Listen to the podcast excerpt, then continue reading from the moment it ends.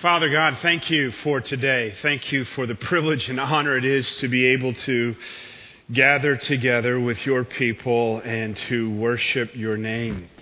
To be able to celebrate your goodness and faithfulness, and yet, Father, at the same time, to be able to grieve with those who grieve.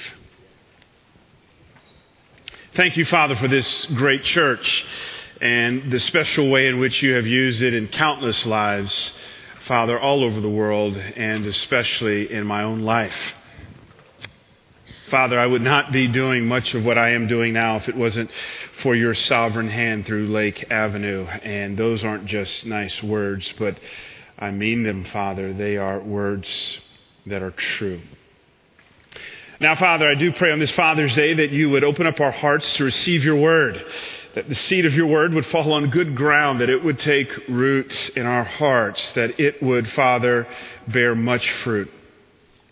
Show us, Lord, what your word has to say about fathering. Draw us to yourself. Use me for your glory. In Jesus' name, amen and amen. Well, what a great honor and joy it is for Korie and I to be back home. It is a delight to be with you on this Father's Day, and let me just say happy, happy Father's Day to you. Uh, as I said my prayer, and so I say yet again, uh, I am just grateful to God for the incredible way in which He has used you and this church in my own heart and life and in the life of, of our of our family. In fact, uh, just the other day, uh, Evan Headley, many of you know him. He is 99 years old, I believe. Um, I just kind of chuckled as he sent me an email, and in the email, he requested I call him on his cell phone.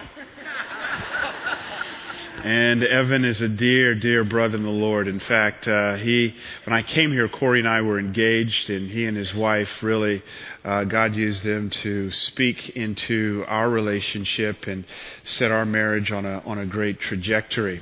Um, I came here with a lot of hurt, a lot of uh, wounds, and that's a whole nother story. Uh, a lot of it was some immaturity on my part, but uh, I was working at a great church on the other side of town, Inglewood, uh, Faithful Central Bible Church. In fact in just a few moments after service, I'll be spending Father's Day afternoon with uh, what I call to be my second dad, Bishop Kenneth Ulmer, uh, over at his house. And I just thought I'd be in uh, his church for a long time, um, large chocolate church, and uh, thought I would be there. And then God calls me to come here. And I came here in a lot of ways uh, kicking and screaming after Roger Bosch had uh, wined me and dined me at the hat. And. Um, still have heartburn over that pastrami. So, uh, but came here, and I, I tell you, and I, I just mean this never have I felt so loved by a body of people. And God used you in my heart and life big time. Caught a vision to plant a multi ethnic church, Revelation chapter 5, Revelation chapter 7. Uh, wanted to see that now, didn't want to have to wait until I died and my wife collected the life insurance for me to experience that. I wanted to be able to experience that now. And so we went to Memphis, Tennessee and uh, planted a church. In fact, we started with 26 people. In those early days, I actually remember a conversation uh, in which the guy handling our finances said, You're not going to make payroll this week and uh, just cried out to God, asked God to meet our needs kind of in the same way He met people's needs like George Mueller and other great men and women of the faith. And lo and behold, I go to my mailbox two days later, and there's a check from one of you all, unsolicited. Hey, God put you on my heart, made out to our church for $25,000. So if it wasn't for you and your generosity, and now that church has just grown um, five services. Um, it's just flourishing. And now I'm in New York City. Church asked me to do what we did in Memphis in New York City. It's an existing church, about 3,000 people, and they've asked me to lead them and with the specific charge of seeing this church in New York City reflect the diversity of God's global family. And so that's what we are there doing. Trinity Grace Church, one church, 12 locations. So I'm trying to get my, my arms and mind around that. Have my bride here today. Korie, stand up one more time, sweetheart.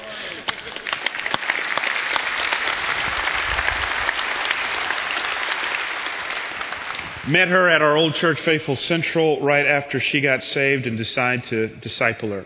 So, um, glad you laughed at that. Um, if you have your uh, Bibles, please meet me in Deuteronomy chapter 6 on this Father's Day. As I was praying for what can I share with you by way of encouragement, Deuteronomy 6 came to mind. Beginning in verse 4, this is the great Shema passage of Scripture. It's called that. The Hebrew word Shema means to hear. First word in our text is the word hear, Hebrew word Shema. And listen to what it says Hear, O Israel, the Lord our God, the Lord is one. You shall love the Lord your God with all your heart and with all your soul and with all your might. These words that I command you today shall be not just on your mouth or in your head, but they shall be on your heart. You shall, verse 7, teach them diligently to your children and shall talk of them when you sit in your house and when you walk by the way and when you lie down and when you rise. You shall bind them as a sign on your hand and they shall be as frontlets between your eyes. You shall write them on the doorposts of your house and on your gates. I, I want to talk about fathering for a time you cannot see. Also, thank you to Dr. Waybright and his leadership and the way he's blessed our, our family. So grateful to God for him. Jonathan Edwards has been called America's greatest theologian. I'll let you debate kind of the veracity of that claim, but what can't be denied is, is his impact and influence continues to have a rippling effect even to this point today.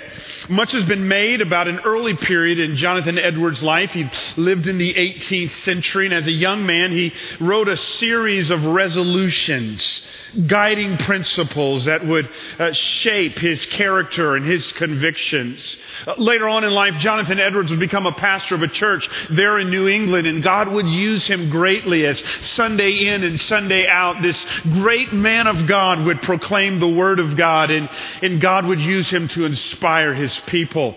In fact, he used him so much that it was Jonathan Edwards who was kind of at the forefront of a awakening that swept through our nation, a, a revival of sorts. It was Jonathan Edwards in his classic sermon, Sinners in the Hands of an Angry God, that God used to draw so many people to faith and repentance. God used this man. He would write prolific books and he would go on to serve as a, uh, as a college president there at Princeton. And yet, for all of these incredible things, to know Jonathan Edwards is to be more impressed with who he was in private than with who he was in public. In fact, one of the ways you would have been impressed with Jonathan Edwards was he was an incredible dad. If you want proof of this, um, look, for example, uh, at, at, a study that was unveiled on Jonathan Edwards uh, towards the turn of the 19th century into the 20th century. Jonathan Edwards, uh, there was an individual who was enamored with his life. Jonathan had been dead for decades by now, and this individual asked the question, what happened to the progeny of Jonathan Edwards? What happened to his children and his descendants? And this man did some research, and here's what he discovered. Look at it with me on the screen. The marriage of Jonathan and Sarah Edwards had produced, this is by the 20th century, one U.S. vice president, three U.S. senators, three governors, three mayors, 13 college presidents, 30 judges, 65 professors, 80 public office holders, 100 lawyers, and 100 missionaries, uh, all of them having professed faith in Jesus Christ. Wow. Now I know what you're thinking um, this is not a message in which I'm going to give you a recipe in how you can have that. So I, I just want you to understand it, it's, it's a truth. We cannot manufacture great, godly kids. Our kids have free will. Korie and I were introduced to that truth when they hit about two and reminded of it when they hit 13. You can't manufacture that. In fact, I love what one pastor says. We parents tend to take too much credit when our kids turn out right, and too much blame when they don't. Korie and I are learning that we cannot let our self-esteem rise and fall on the performance of our kids.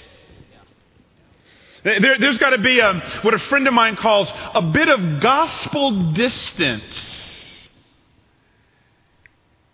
between the performance of my kids and my self-esteem.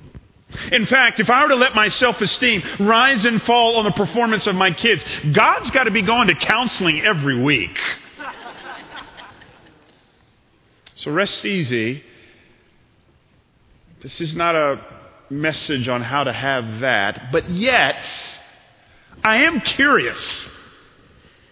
Is there some universal principles that I can extract from this what do I learn from Jonathan Edwards that'll create a greenhouse for unleashing into our culture strong, vibrant, godly men and women from our home?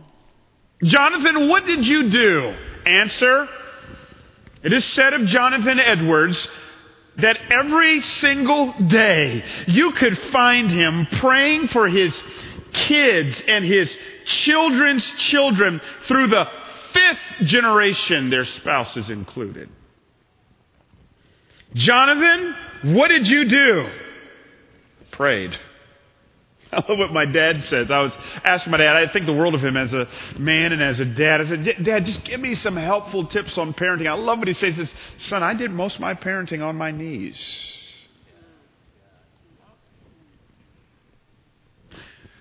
Next question. What drives a man, a dad, to pray daily for his kids and their future spouses through the fifth generation? Answer took the family seriously. The first institution God ever creates is not government. The first institution God ever creates is not even the church. The first institution God creates, Genesis chapter 2, it is the family. In fact, I love what Pope John Paul II has to say about family. Look at it with me. He said, The family is the domestic church. Roland Hines, good to see you. God has put the hopes and dreams of cultural transformation not on your kid's youth pastor. Bryan, I need, to, I need to be reminded God has not called me to outsource Quentin Miles and Jaden's spiritual development on Trinity Grace Church's youth pastor. I own that. Grandparents, God hasn't just called you to spoil.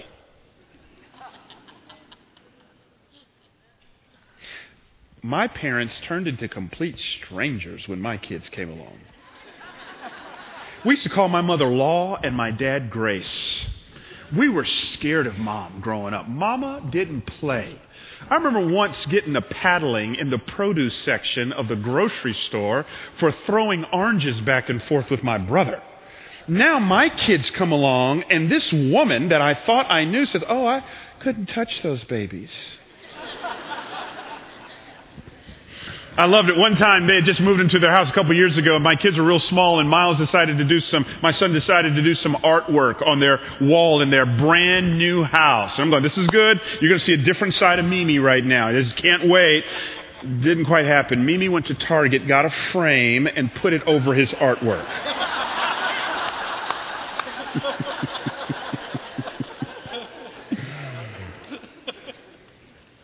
Grandparents, have fun.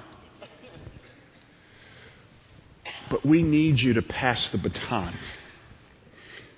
We need you over fresh baked cookies and pancakes to point them to Jesus. I need not depress you with what you already know. God's hope, God's dream for the world, family, is in great trouble all over the world and especially here. A new recent New York Times um, article says that we are experiencing what this writer calls a marriage apocalypse. What this author means in this New York Times article is that by and large, the younger generation, the millennials, are wholesale giving up on marriage. They're turning their back. In fact, in 2011, for the first time in the history of our nation, the marriage rate decreased while the cohabitation rate increased. The reason they speculate, among many, is there are a deficit of strong, vibrant men in our culture. In fact, in this article, they say that we are in an age of extended adolescence. Let me give you a definition of adolescence. Write it down. Adolescence is wanting the privileges of adulthood without the responsibilities. Let me give that to you one more time. Adolescence is wanting the privileges of adulthood without the responsibilities. Because of that, sociologists tell us adolescence has extended to age 35. I meet them all the time. They come to my church. 30 somethings, no ambition in life, sitting at home, their mom and dad's home, on their mom and dad's sofa, playing video games all day in their Star Wars jammies. No drive, no ambition. At the same time, I've got this huge, huge supply of strong, godly women who are asking, Where are the godly men?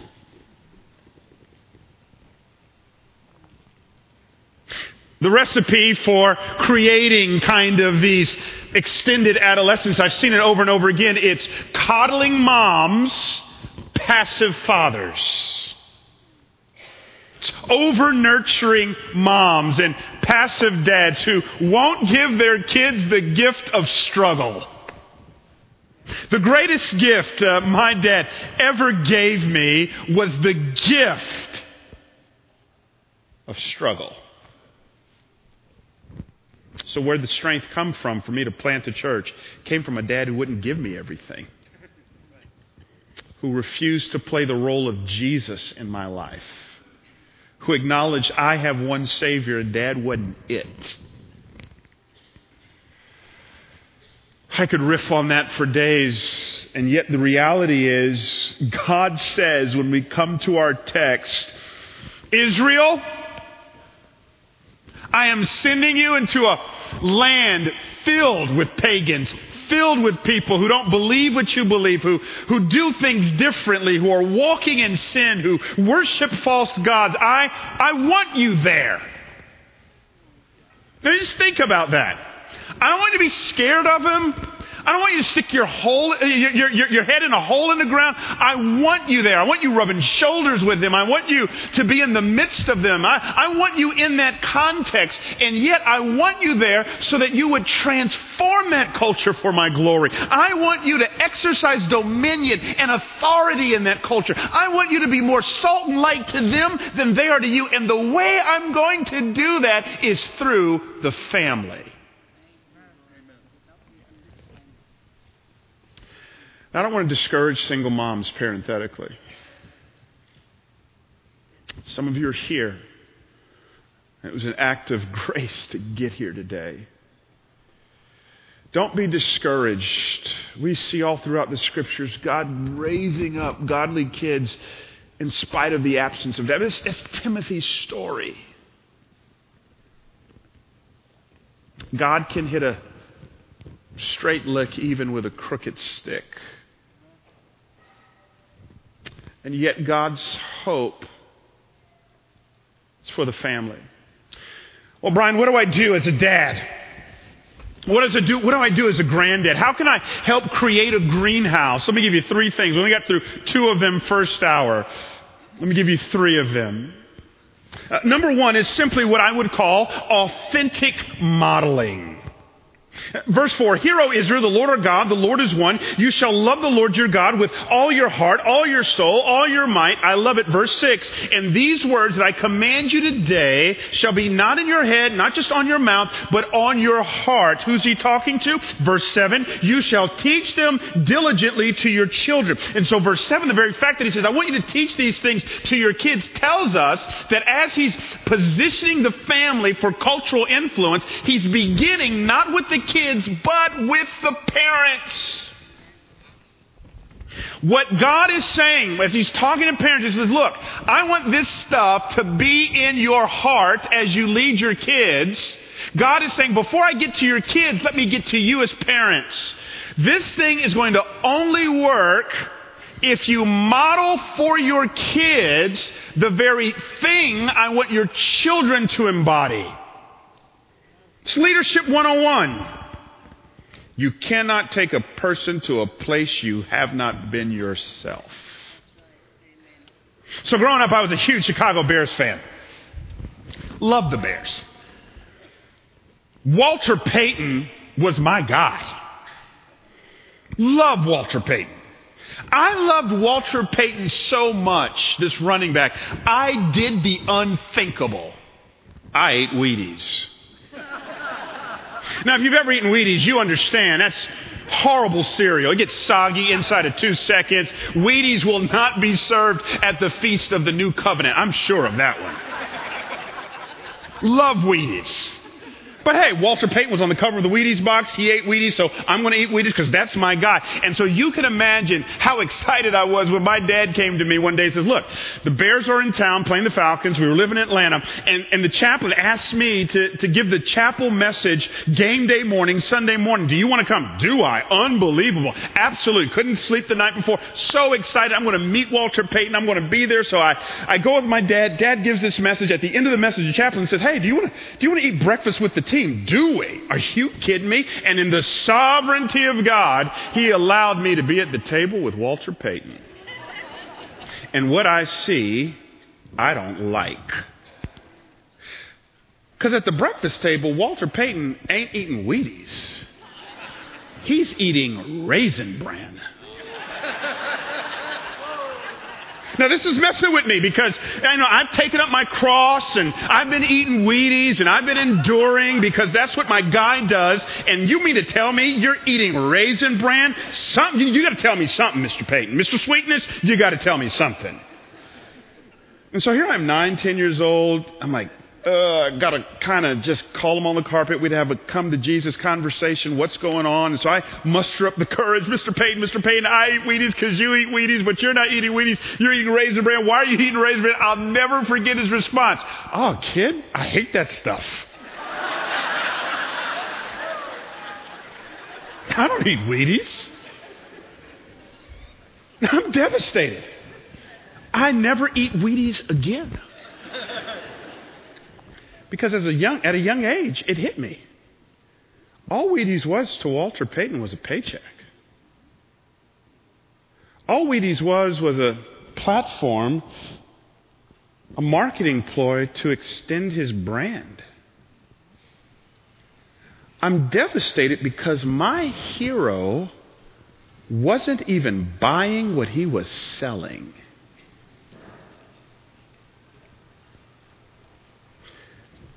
Dads, are you buying what you're selling?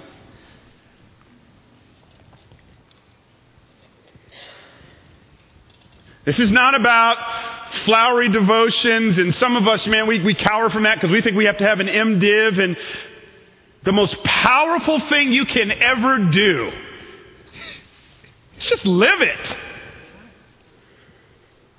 So, you know, my direct line it all starts with me, with my great great grandfather Peter, slave, worked the plantations, Asheville, North Carolina, family that owned him, leads him to faith in Jesus Christ, and emancipation happens. They give, this family that owned us, give Peter, my great great grandfather, 300 acres of land. My great great grandfather, Jesus loving, illiterate man. And yet, according to family tradition, he memorizes almost the whole New Testament. How does that happen? According to family tradition, he would rock back and forth in his rocking chair, having his kids read to him from the same section of scripture over and over and over again. And that not only got the word into him, that got the word into them. And all of his kids came to know the Lord. And that began a godly legacy where did you know in my direct line, there's no such thing as a man who didn't love Jesus or a man who got divorced. Where does that happen? It happens with an illiterate slave, no MDiv degree, no sophisticated theologian. He just says, I'm going to live it. I'm going to eat my Wheaties. I'm going to make sure that I'm buying what I'm selling. The moment my wife and kids can no longer sit on the front row and listen to dad preach, because they're seeing a guy selling something he ain't buying, I'm in trouble. God says, hopes and dreams on the family. I'm ushering you into this pagan society. You want a strong, vibrant family? Dads? Make sure these words I'm commanding you today are here. Second thing. How do I create a greenhouse? I understand I cannot manufacture godly kids, but I can create an environment. One, authentic modeling. Two, active engagement. You don't need a degree in Hebrew to figure this out. Look at verse 7. You shall teach them diligently to your children and shall watch it now. Talk of them when you sit in your house, walk by the way, when you lie down, when you rise. You shall bind them as a sign on your hand. They shall be as frontlets between your eyes. You shall write them on the doorposts of your house and on your gates. All of this assumes the underlying current to all of it is I'm just spending time with my kids. That's all it is. This stuff happens life on life. Now, I want you to feel a tension here. On one extreme, God is not greenlighting we parents to deify our kids. He's not saying make your kids the center of your world. It was Tim Keller who, who, who taught us put words to it that an idol is anything, even a good thing, that has become an ultimate thing. An idol is anything, even a good thing, that has become an ultimate thing. If that's the case, then my kids can become my idol. How do I do that? When I make the kids the center of my world. That's sin.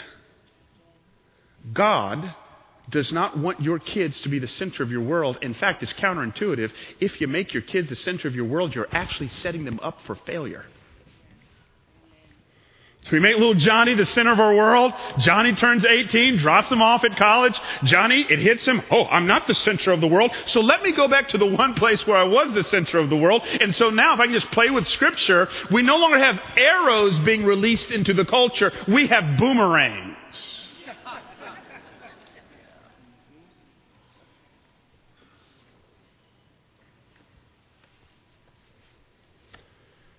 This doesn't mean you got to be at every single game that your kids have. One of the greatest gifts my dad ever had for me. My dad told me point blank, I ain't coming to all your games. Why, Dad? Well, those cleats that you wear, someone's got to pay for it. I pay for it by going to work.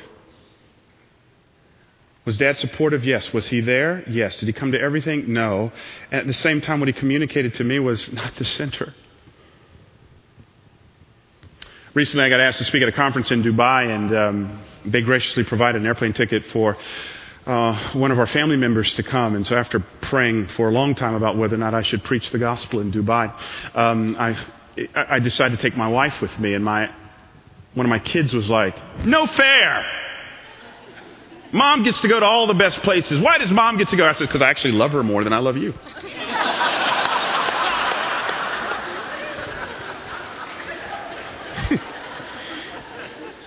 God, mom, you. You're actually third. We laugh, but honestly, that's true. I've counseled empty nesters on the brink of divorce who've been married 20, 30, 40 something years. And you go, how's that happen? Well, here's how it happened. Everything in the marriage was not here, it was downward at the kids. And the last one leaves, and so now they just drop the kid off and they're sitting at P.F. Chang's. You ever seen a middle aged couple with nothing to say to each other?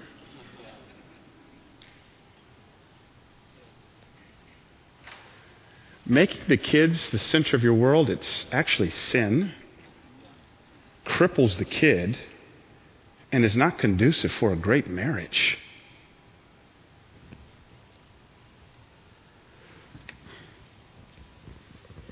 On the other hand, one extreme, God is saying, I'm not telling you to deify your kids. Don't deify them, but I am saying spend time with them. And when you spend time with them, make sure you're pointing them to me, pointing them to the cross. They need to hear that I've sent my son, and my son lived the life you could not live, and died the death you should have died. They need to hear that stuff over and over again. Why? Because we have a small window of time.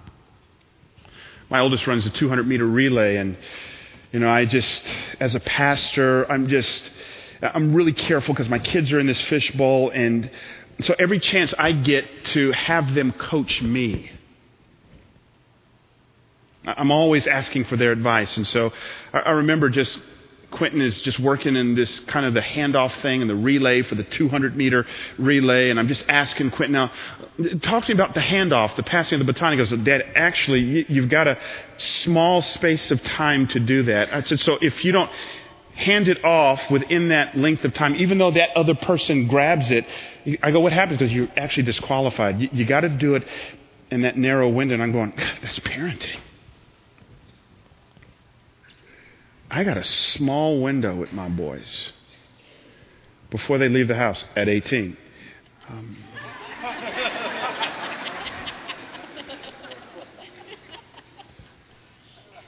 as one sociologist said, we don't have as much influence for as long as we think we have it. He says, boys, once they start smelling perfume and gasoline.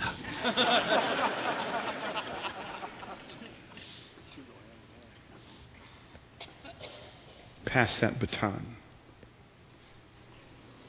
Grandparents, I encourage you to read the book of Genesis from a grandparent perspective. Uh, the section with the patriarchs from Genesis 12 to Genesis 50. The common theme of patriarchs, those grandparents, they're constantly retelling stories of the faithfulness of God. They're passing that thing on. Finally, how can I create this greenhouse? authentic modeling, active engagement. I love this one. So deep. Repetitive teaching. You shall, verse 7, teach them diligently to your children. Talk of them when you sit in your house, when you walk by the way, when you lie down, when you rise. You shall bind them as a sign on your hand. Are you getting what he's saying here? Keep talking. Play that one song on repeat. Jesus, Jesus, Jesus. Just keep talking till they're sick of it. Keep talking wherever you are. Repeat the message of God's faithfulness. God forgive some of us parents who are more diligent in training an animal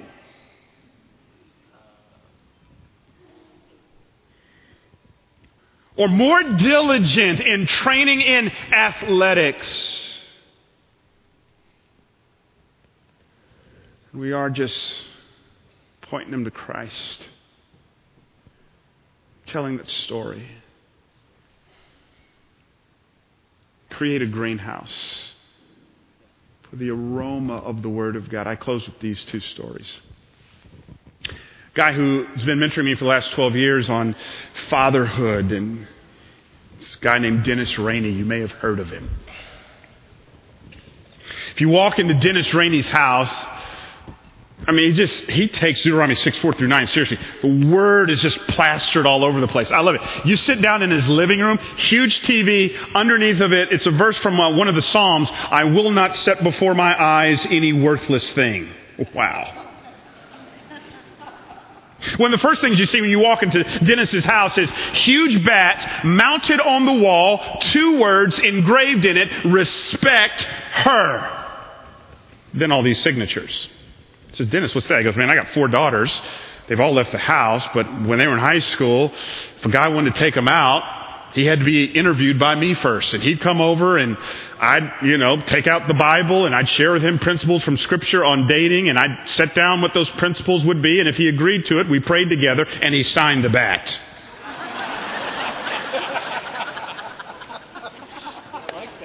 what you got from him is every chance I get to draw people to the Word of God, to create an environment. Any of you ever heard the name Alfred Nobel?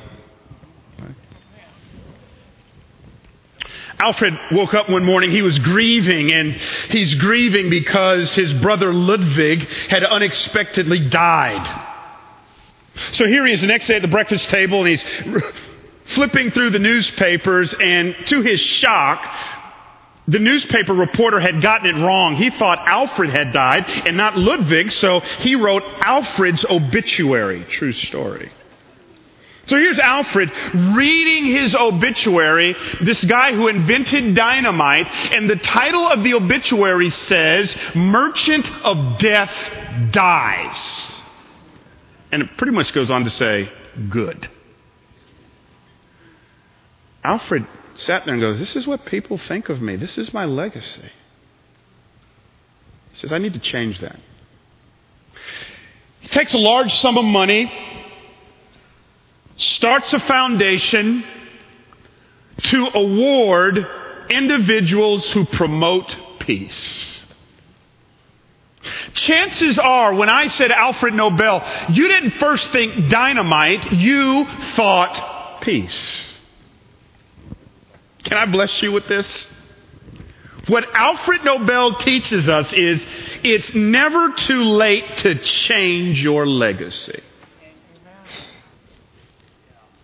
I need to hear that. I've said the wrong stuff to my kids. I've said it the wrong way. Constantly having to come before God and, my kids to confess and repent of my sin.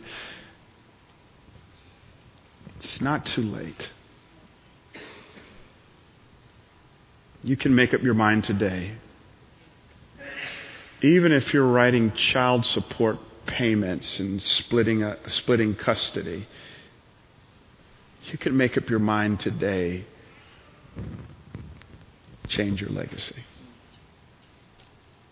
If you're a dad, I'd love to pray for you as we close. Would you just stand if you feel led as a dad? I'd love to just say a word of prayer over you as we end this message. Granddad, Father, in the name of Jesus, I thank you.